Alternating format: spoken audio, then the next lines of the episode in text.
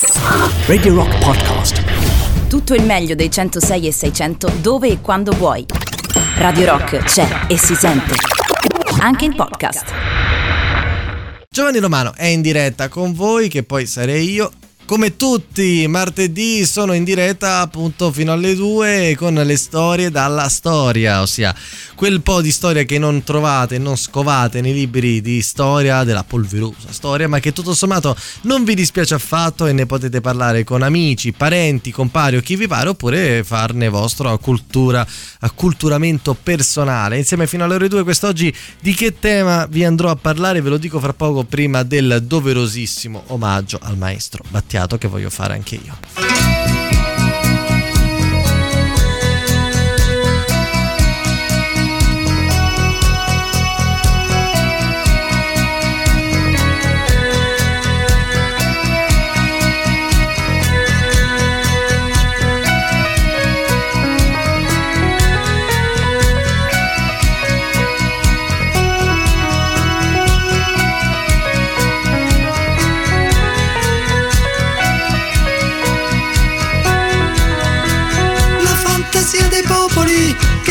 Fino a noi non viene dalle stelle.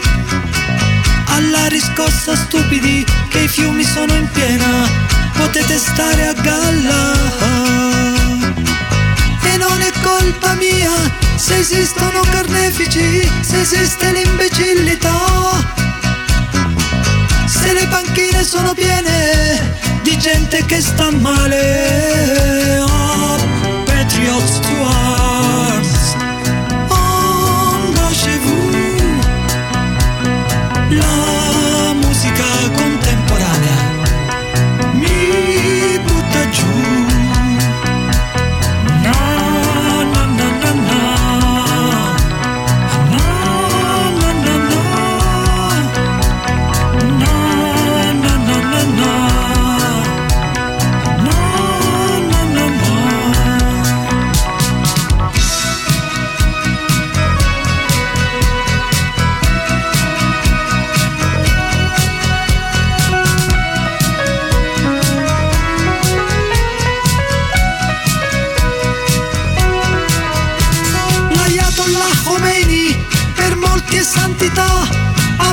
sempre all'amo.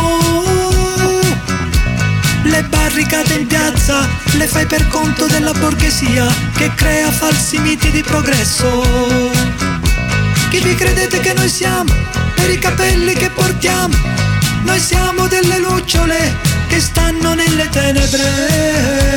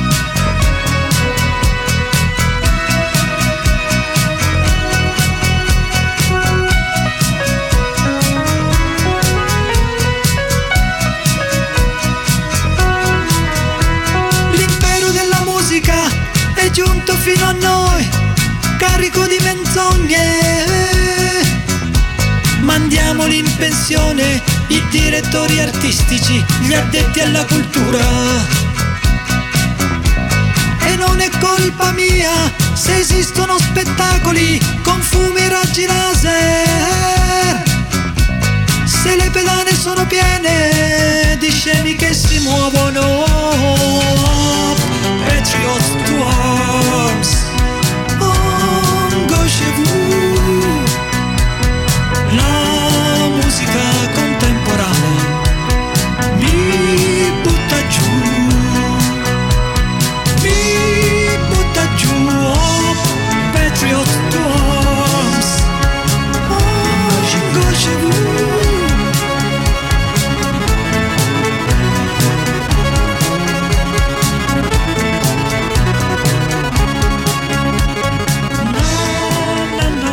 stiamo mandando giustamente di canzoni da dedicare al maestro Battiato in virtù di quello che è forse il più grave lutto che la musica italiana ha avuto negli ultimi anni, anzi forse senza il forse, senza ombra di dubbio. Questo quando è mezzanotte e 14 minuti. Il tema di questa notata insieme di storie dalla storia sono processi processi, ma non nel senso di qualcosa che si fa. No, no, no, proprio il processo, quello dove ci sta qualcuno che viene sbattuto in galera. Grandi processi della storia, curiosi, magari a volte di cronaca nera o anche semplicemente magari di insomma decisamente sui generi so che hanno cambiato il corso della storia. Processo avvocati giudici tutti messi insieme. Sì è vero faccio valere un po' la mia laurea in giurisprudenza. Forse no perché in molti di questi processi in realtà forse di diritto c'è veramente molto molto poco ma ci sono tante tante altre curiosità e hanno cambiato il mondo molto di più rispetto a quanto noi crediamo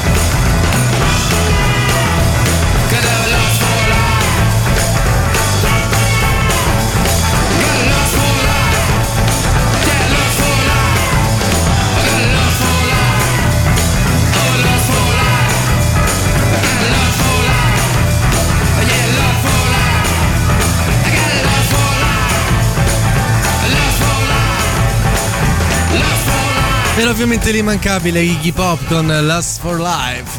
Per Radio Rock, sempre mezzanotte e 20. Il tema di questa nottata è processi che hanno cambiato il corso della storia. E tra questi voglio partire subito a gamba tesa con il processo Rivonia che magari detto così può suonare meno conosciuto, ma che forse se andiamo ad analizzare un po' meglio in realtà sappiamo di che si tratta. Si tratta del processo che ha cambiato sicuramente il Sudafrica, ma che ha cambiato probabilmente il mondo. Il processo che ha avuto tutta una serie di imputati, tra cui anche Nelson Mandela.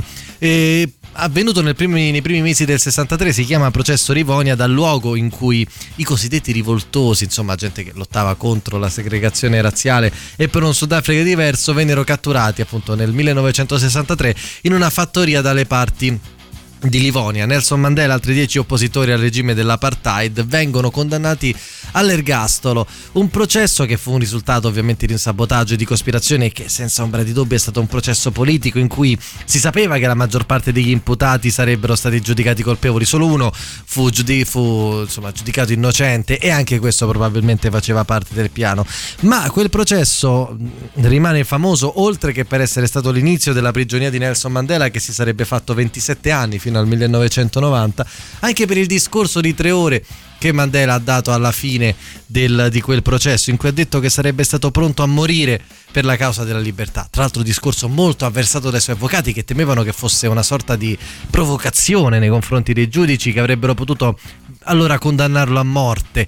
Sta di fatto che in realtà sembra che nel, nel segreto appunto della Camera di Consiglio alcuni giudici stessero veramente per dare la condanna a morte, ma che alcuni di loro abbiano deciso all'ultimo di convincere gli altri e di cambiare da uh, condanna a morte a ergastolo e quindi processo Rivonia, un processo che ha cambiato il mondo.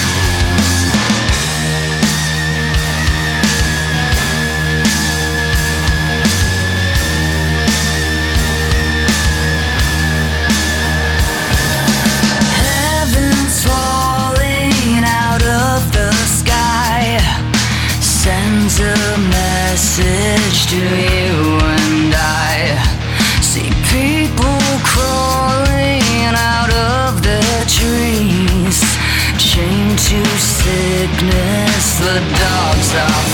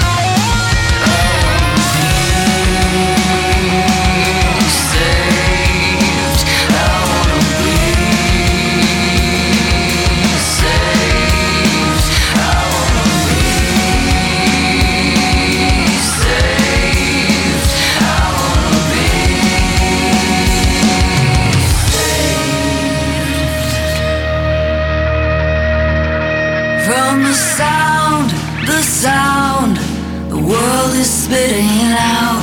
Only love can save me now.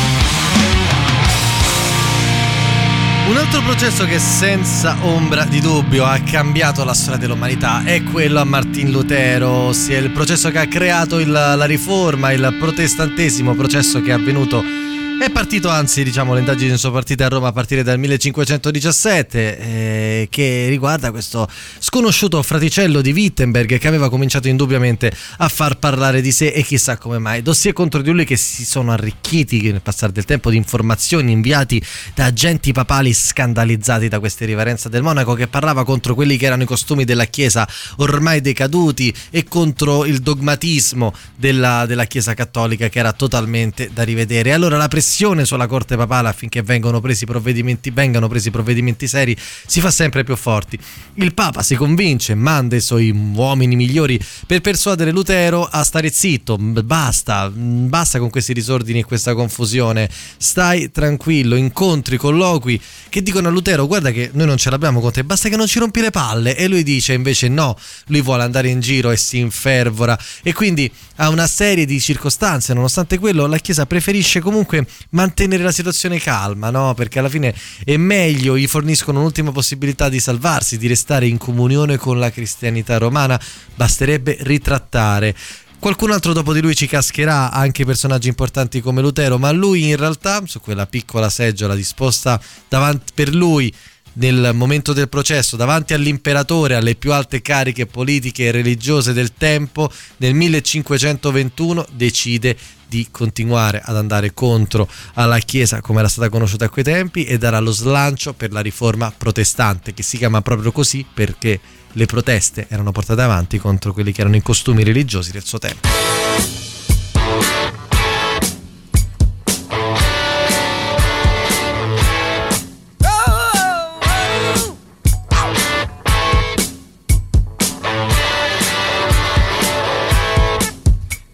she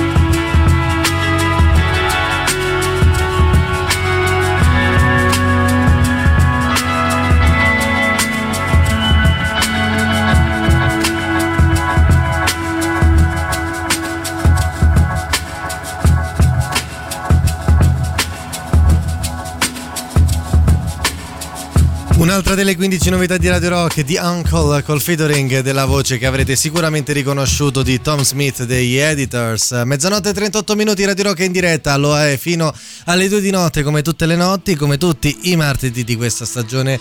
Ci sono io fino alle ore 2 appunto che vi faccio compagnia, Giovanni Romano con le storie dalla storia, ossia un po' di racconti di quella storia che non conosciamo per bene perché si piega nelle pagine polverose, tutte queste cazzate qui. In realtà sono episodi episodi e persone e biografie e quant'altro ingiustamente dimenticati che è bello ogni tanto riportare un po' alla luce per capire chi siamo. E a tal riguardo ci sono anche delle tematiche che ovviamente nella storia hanno avuto degli sviluppi molto diversi e che noi magari sono cose che diamo per scontate o per cui ancora si sta combattendo ma che in realtà nella storia hanno avuto dei momenti decisamente più bassi rispetto a quelli che hanno avuti ora.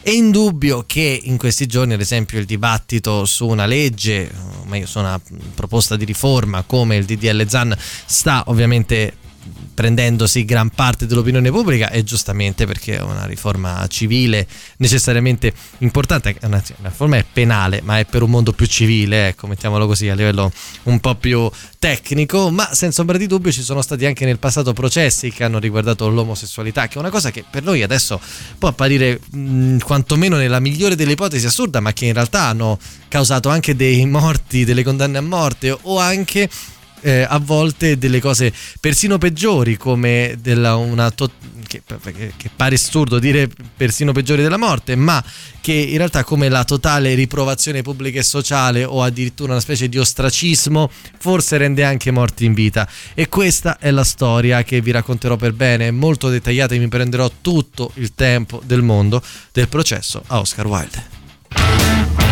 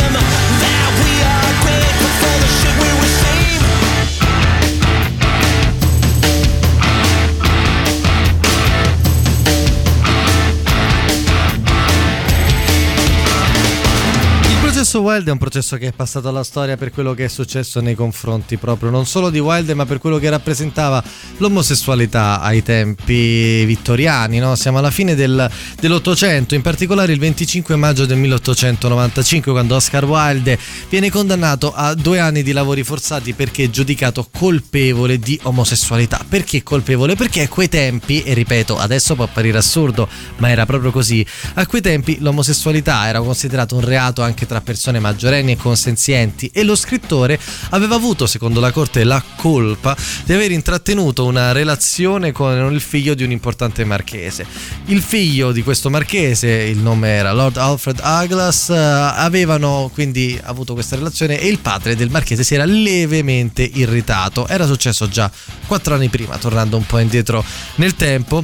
Oscar Wilde e Alfred Douglas, eh, chiamato amorevolmente da Wilde stesso col, sopran- col nomignolo di Bosi, avevano una relazione molto burrascosa perché Bosi stava un po' fuori di testa e questo bisogna dirlo come accade molto. È quella che oggi chiameremmo una relazione tossica, non solo perché Bosi era un po' matterello, ma anche perché Bosi utilizzava Wilde per far incazzare il padre e quindi era una sorta di provocazione nei confronti di un marchese inglese che, come credo possiate immaginare, alla fine dell'Ottocento forse non era proprio il personaggio più all'avanguardia che si poteva trovare sulla faccia della terra. E il marchese si sente ogni giorno di più umiliato da questo comportamento sconveniente del figlio che chissà cosa penserà l'alta aristocrazia londinese di me. E tra l'altro Bosi, che ricordiamolo, stava fuori di testa, stuzzicava anche Wilde nei confronti del padre, finendoli per metterli contro e addirittura fece fare a Wilde un gravissimo errore. Fu Wilde ad avviare il procedimento denunciando il padre di Bosi per diffamazione e sarebbe stato l'inizio della fine.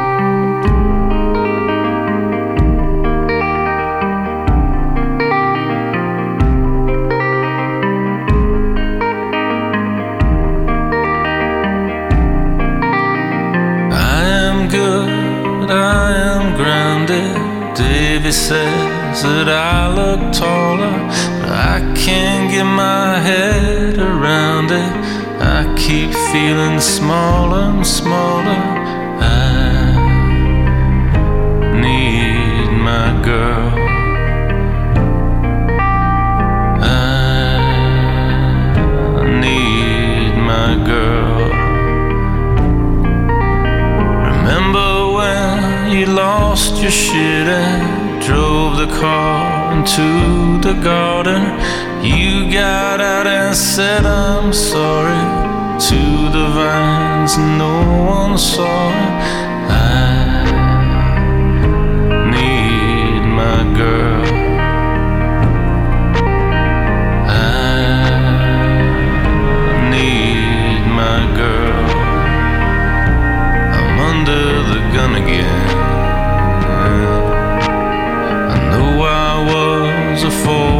Forty-five percent of them.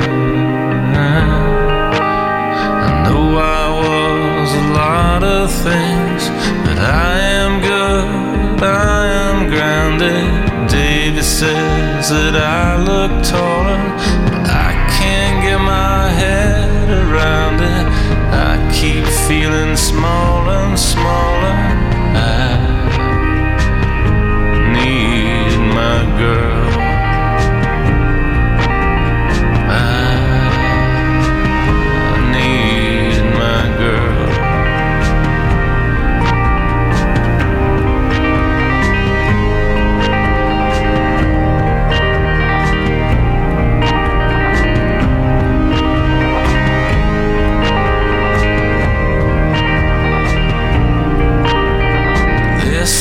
Things that I should never laugh about in front of family. I try to call you from the party, it's full of punks and cannonballers. I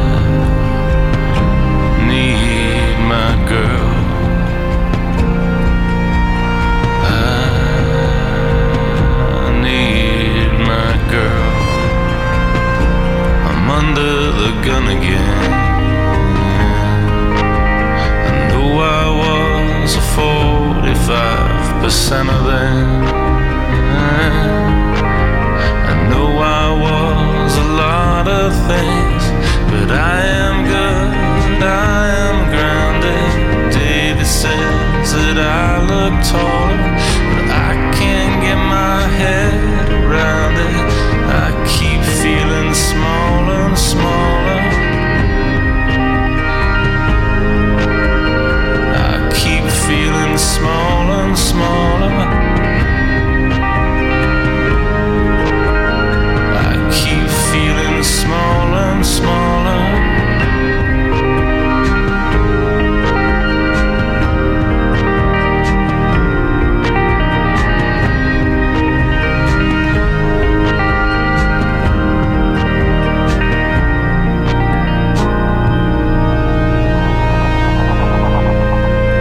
Gesto di Wilde di denunciare il padre del suo amante fu senza ombra di dubbio l'errore che forse, anzi senza ombra di dubbio dico forse, mi contraddico ora solo, che senza ombra di dubbio fu l'inizio della fine, perché sostanzialmente il padre di Bosi, ossia l'amante di Oscar Wilde, non aspettava altro che questo caso sbelli, una denuncia per diffamazione. È lì che Wilde dimostrò tutta la sua fragilità emotiva e anche in un certo senso l'essere la parte debole di questa relazione, ma senza entrare in psicologia spicciola fatta al mezzanotte e 50 minuti. Quello che successe fu che la, ci fu quello che succede ancora nei, nei, nei processi penali di oggi, ci fu una controquerela. E quindi John Sholto Douglas, ossia il padre di Alfred Douglas, l'amante di Oscar Wilde, denuncia Oscar Wilde per sodomia perché la sodomia nel 1895 in Inghilterra è un reato, non è gravissimo, ma tutto sommato non è neanche uno da scappellotto.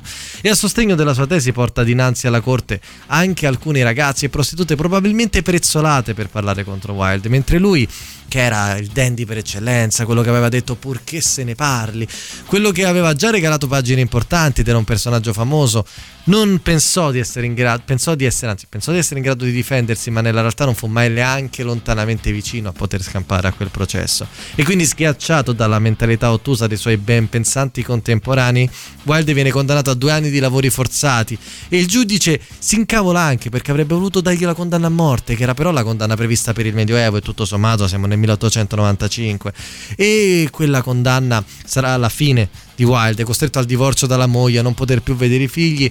I due anni di lavori forzati mineranno il fisico e la psiche. Scriverà una lettera che non, sarà, non arriverà mai al suo amante Bosi, da cui si sarebbe aspettato sicuramente ben altro sostegno che non sarebbe mai arrivato. E solo due o tre anni dopo la scarcerazione, Wilde morirà per quelli che sono i postumi di una ferita che poi sarebbe diventata infezione.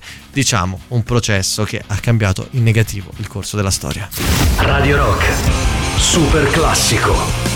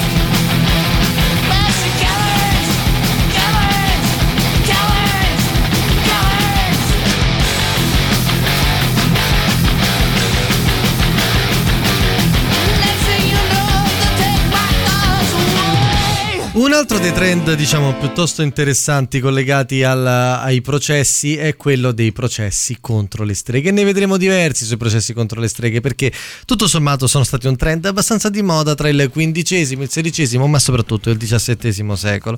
In particolare nel nord Europa, oltre all'America, dove eh, devo dire avevano master in ammazzare le streghe, in Danimarca e nei paesi nordici ci sono, stati, sono state addirittura effettuate le prime cacce alle streghe in Europa. Le accuse di stregoneria erano anche spesso collegate a cospirazioni magiche sul tempo meteorologico.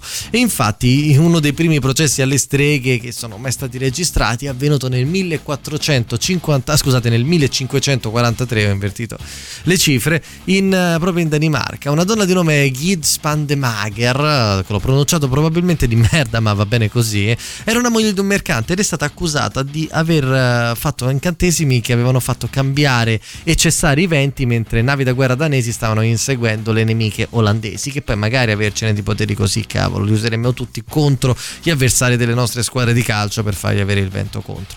Dopo essere stata torturata la povera Ghide confessò di praticare la stregoneria e nominò anche diverse persone sue complici che vennero poi torturate e processate a loro volta. Nessuna di queste persone confessò ovviamente visto che era tutto finto, ma le autorità comunque hanno ritenuto di avere prove sufficienti per mandare a morte la povera Gid che invece pensando di eh, salvarsi aveva appunto confessato cose non vere. E da lì sarebbero stati fatti diversi processi alle streghe in Danimarca, tra l'altro, con esecuzione di centinaia di persone. Pensate che gli storici stimano che addirittura ci siano state circa 250 presunte streghe giustiziate nel solo distretto danese dello Jutland durante tutto il 1600. Beh, direi molto assurdo, no?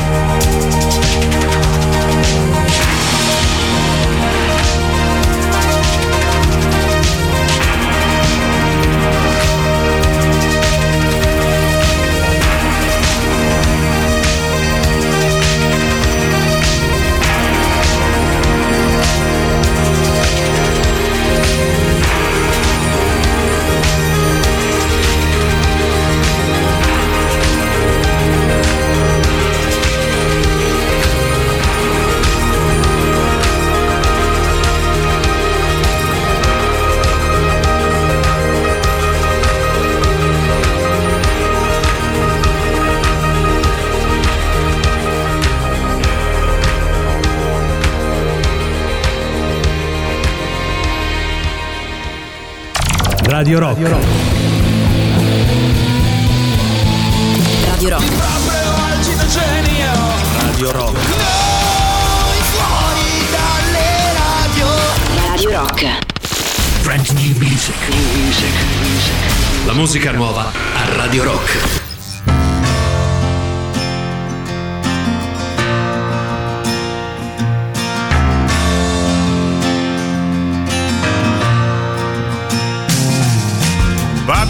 Kid from round the town, kicks pumped up and head held down. Underwater more than he was up.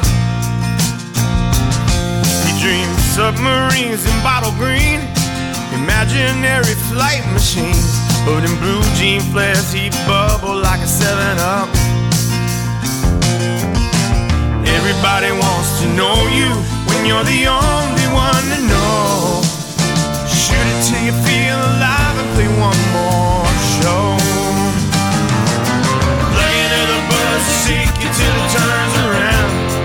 You can't stop feeling the boss suits and the elevator boots us down. You can't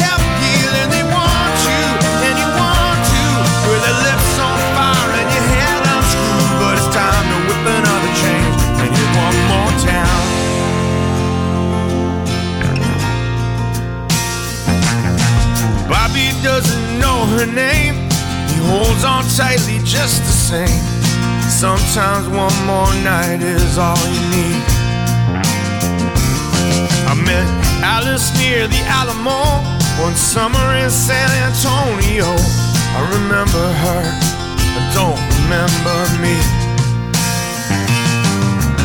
Everybody wants to know you when you're the only one to know. And man, anything to feel alive and play one more shake you till it turns around. Can't stop feeling the boss with suits and the elevator boots us down. You can't help feeling they want you, and you want to. With the hips on fire and your head unglued till it's time to whip another change and hit one more town. Alice knows the secret, and she could tell you now if you want to.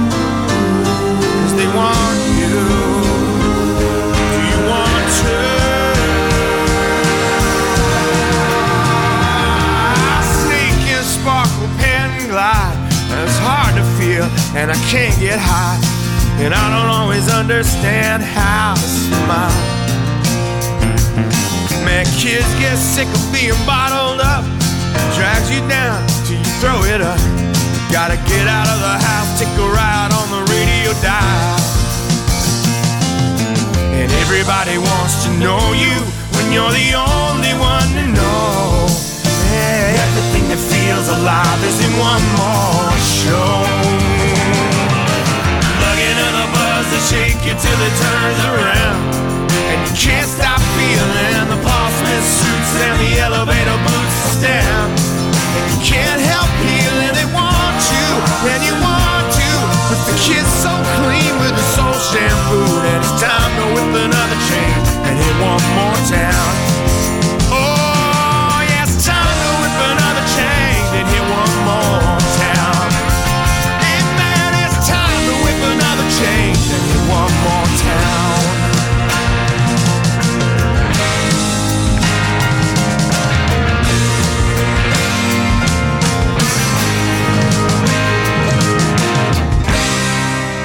Elevator Boots, i Counting Crows qui su Radio Rock quando è l'una e 09 minuti. Si va avanti fino alle ore 2 insieme per le storie dalla storia in mia compagnia ossia di Giovanni Romano sino alle ore 2 questa notte il tema che vi sto raccontando è quello dei processi che hanno cambiato il corso della storia o anche processi molto curiosi. E volevo farlo un piccolo focus sui processi delle streghe perché ve lo raccontate che in Danimarca insomma ce ne sono stati parecchi. E questo panico danese delle streghe forse è nato proprio lì nella Scandinavia e si è diffuso piano piano in tutto il mondo, passando però in maniera intermedia anche in Scozia, quando nel 1589 la principessa Anna di Danimarca parte in nave per, posa- per sposare il re Giacomo VI di Scozia, che poi diventerà il, il, re Giacomo I d'Inghilterra, che tra l'altro era quello della notte delle polveri di Guy Fawkes, di cui ho avuto anche modo di parlarvi qualche mese fa. E dopo che le tempeste però ebbero quasi distrutto la nave su cui viaggiava la futura principessa di Scozia, la coppia reale è riuscita a incontrarsi in Norvegia per sposarsi e fare tutte quelle cose che si fanno col matrimonio. Tuttavia, il ministro danese è stato accusato di sottoquotazione delle navi per le tempeste, cioè quello che fanno più o meno adesso con gli appalti, no?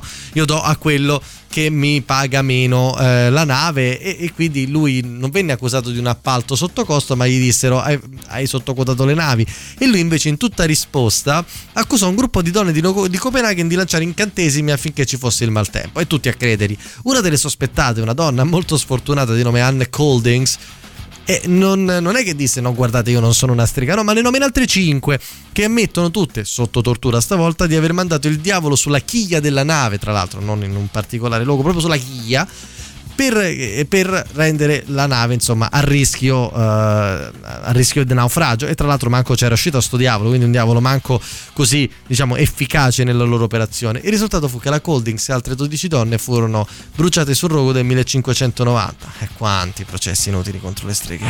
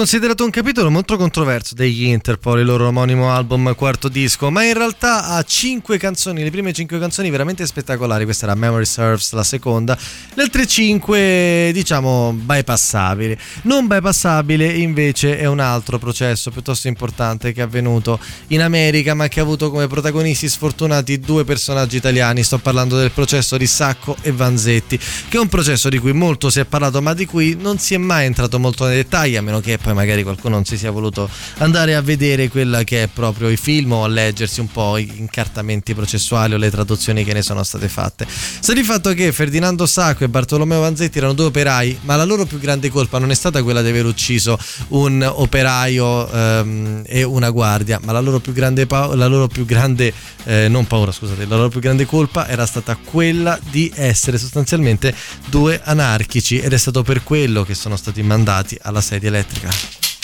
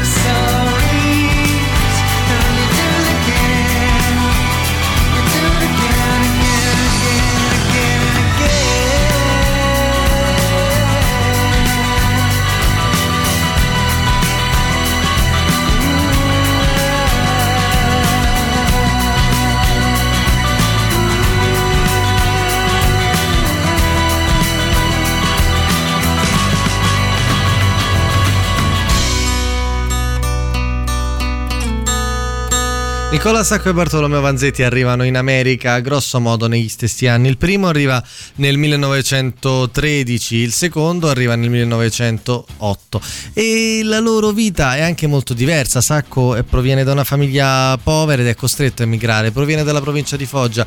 Bartolomeo Vanzetti invece proviene da una famiglia borghese, ma è la morte della madre a farlo emigrare per eh, lasciarsi alle spalle un lutto così importante. Arrivano in America e in un modo o nell'altro riescono a darsi da fare, ma soprattutto entrambi, pur lavorando chi da operaio uno e l'altro come pescivendolo, frequentano le manifestazioni operaie dell'epoca in quello che ormai era il momento di esplosione, no? dopo la seconda rivoluzione industriale gli operai chiedevano maggiori riconoscimenti di salario, minori, maggiori tutele e minori orari di lavoro. Sta di fatto che Sacco e Vanzetti non sono magari comunisti ma si riconoscono come anarchici, entrano a far parte di un gruppo anarchico di italo-americani che allo scoppio della grande guerra mondiale fa il fugone e se ne va in Messico per evitare di essere chiamato alle armi perché per anarchico non c'è niente di peggio che morire per lo Stato in cui, per, per uno Stato tra l'altro, specialmente per quelli in cui non credono.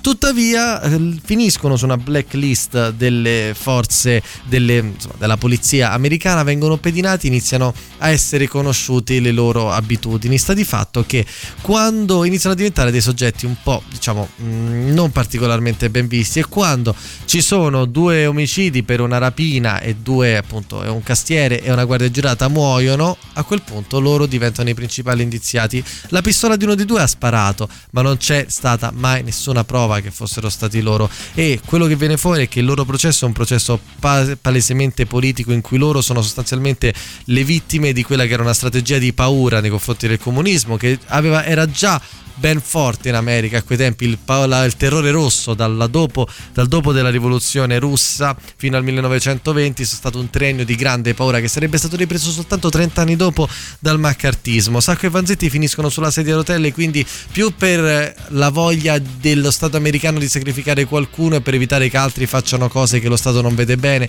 che per una reale colpevolezza e per questo saranno rivalutati soltanto nel 1977 dal governatore del Massachusetts Frank Dukakis.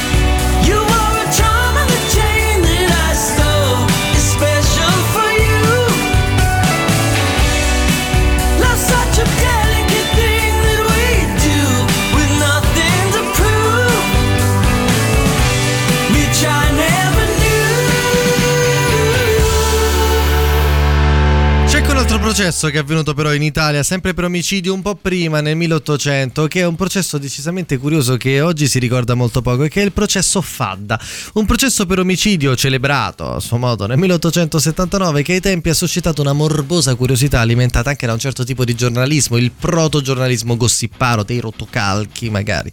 Giosuè Carducci, tra l'altro un poeta abbastanza famoso, direi, ha scritto anche per l'occasione a proposito del processo Fadda, proprio per deplorare la curiosità di signori, signore e signorine sui particolari della vicenda. L'ucciso era il capitano Giovanni Fadda, che tra l'altro era uno che si era fatto le guerre risorgimentali dove aveva acquisito gloria, ma ahimè aveva anche perduto qualcosa, la virilità e non nel senso diciamo ehm, figurato del termine. Ciò nonostante era riuscito anche a sposarsi, aveva sposato una donna di incredibile bellezza, Raffaella Saraceni. La giovane però, visto che lui insomma, aveva perso qualcosa, lo tradì ben presto e incontrò un cavallerizzo, così lo descrivono le cronache dell'epoca, un tale Pietro Cardinali, che per sbarazzarsi del suo rivale, il 6 ottobre del 1878 sferra 23 pugnalate al capitano Fadda e sul capitano Fadda chiara, crolla chiaramente il sipario. Però il buon Cardinale non è che la poteva passare così liscia e si becca chiaramente l'ergastolo.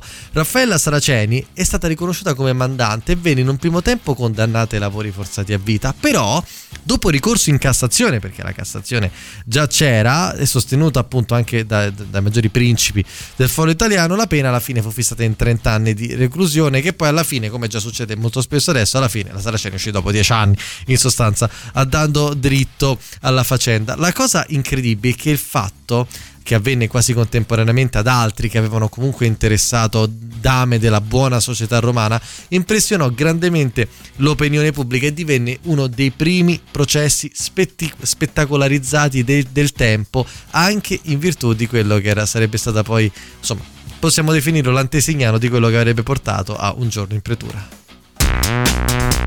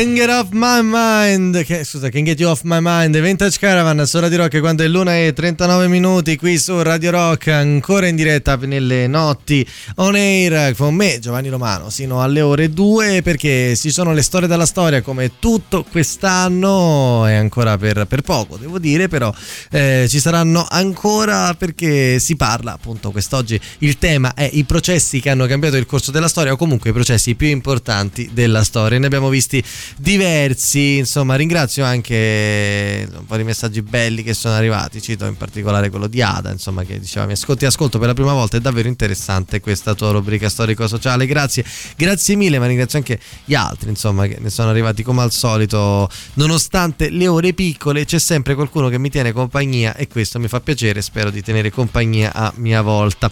Chi senza ombra di dubbio non potrà più tenere compagnia è questa storia perché è piuttosto inquietante, è un processo che si è tenuto a un papa, perché anche i papa finiscono sotto processo, specialmente se vivono nel IX secolo d.C.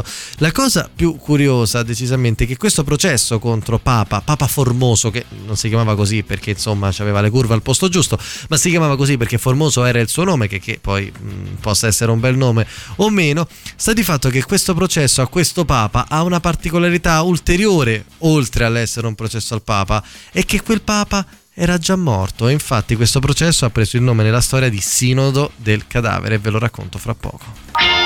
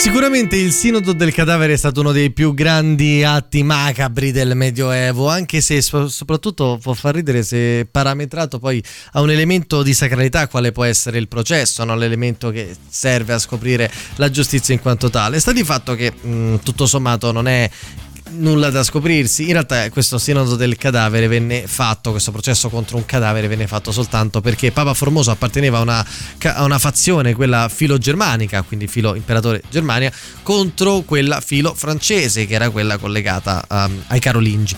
Quindi il papa successivo, che era della fazione successiva, voleva sostanzialmente eh, disabilitare tutte quelle che erano state le attività poste in essere dal papa precedente e per questo ebbe modo, ebbe questa diciamo trovata istrionica, artistica di farlo contro appunto eh, un cadavere, forse perché serviva proprio un, un imputato concreto, quindi prendono Papa Formoso dalla tomba, lo riesumano, quello è uno scheletro, gli mettono pure i parametri papali e lo mettono su, un, sul dove sta lo scranno dell'imputato e quindi c'è questa scena penosa di questo cadavere che sta lì morto, di uno che lo accusa, che era il Papa in vita, e poi di un povero diacono che era messo là accanto a dire sì, però comunque forse è morto e poi non poteva fare niente. Ovviamente il destino del processo era già stato stabilito, Papa Formoso venne dichiarato indegno di aver avuto il pontificato, e ovviamente le, na- le ragioni erano esclusivamente politiche, venne privato quindi dei parametri papali che gli avevano rimesso perché poi era morto, gli tagliarono anche le dita, le due dita con cui aveva elargito la benedizione, prendono il suo cadaverone, lo sbattono nel Tevere e addio è stato bello così, dove sarebbe stato recuperato qualche centinaio di metri più avanti e qualche giorno più avanti da alcuni della sua fazione stessa. Diciamo che non è stato un episodio di altissimo livello per la Chiesa, ma è sicuramente stato considerato uno dei processi più assurdi, sommari e macabri della storia della stessa. E direi anche una bella storia da raccontare, tutto sommato, non trovate? Radio Rock, super classico.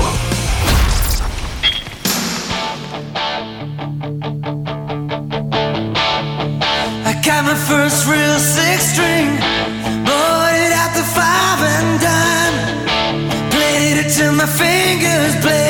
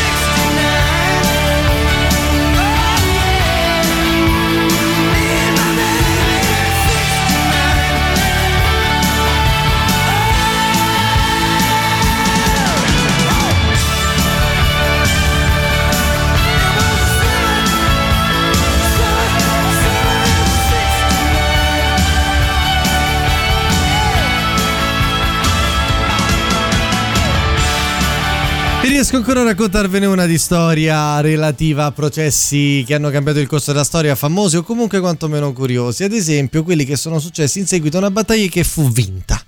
Com'è possibile? È possibile che un esercito vince una battaglia e poi c'è un processo per i suoi comandanti? Bene, è successo anche questo. È successo 2400 anni fa, è successo durante la guerra del Peloponneso tra Atene e Sparta. Ed è successo dopo una vittoria di Atene, tra l'altro in una guerra che eh, dopo 30 anni appunto Atene perse. Ma nel 406 la flotta ateniese e la flotta spartana si incontrano alle isole Arginuse e la flotta ateniese vince, sarà una vittoria pirrica, non sarà importante, però la flotta ateniese vince, governata da otto comandanti, solo che la flotta ateniese in quella battaglia perde 25 triremi, la trirema era la, la nave tipica dell'epoca, durante la battaglia e poi ne perde altre 25 per una tempesta su 150, tutto sommato ci può stare un terzo delle navi durante una battaglia vittoriosa, però quello che va ricordato è che eh, era fondamentale per gli ateniesi soccorrere i propri compagni naufraghi e a causa della tempesta questo non fu potuto fare anche perché poi magari gli spartani stavano tornando e quindi i naufraghi di quelle 50 triremi morirono in barca e la reazione da ad Atene, la gioia provocata da questa vittoria inaspettata fu della battaglia fu rapidamente soppiantata da un dibattito riguardante la responsabilità dell'annegamento dei naufraghi. In sostanza, in questa operazione bisogna dire, ricorda un po' molto la sinistra dei nostri giorni, in ogni caso i, coma- i capi, di, i strateghi che erano quelli che governavano Atene furono più risentiti dal mancato uh, salvataggio dei naufraghi nonostante la tempesta che della vittoria stessa. E questo sentimento si, eh, si rifletté su tutta la popolazione che iniziò ad accusare i comandanti. E degli otto comandanti vennero, a cui venne intimato di tornare ad Atene Due se ne scapparono, che forse avevano intuito, gli altri sei tornarono, tra cui c'era anche Pericle, il giovane figlio di Pericle, il grandissimo governatore di Atene dell'epoca storica e classica, così come si può definire. Sta di fatto che alla fine quei sei comandanti vittoriosi per una delle più importanti vittorie ateniesi in quella guerra, che poi persero, furono tutti e sei giustiziati. E Atene, tutto sommato, dopo qualche tempo capì che forse aveva fatto una cavolata, infatti avrebbe perso la guerra tra lì, da lì a sette anni e oltretutto non paga di questo errore, riuscì anche a prendersela contro gli accusanti e condannò poi qualche anno dopo anche loro all'esilio.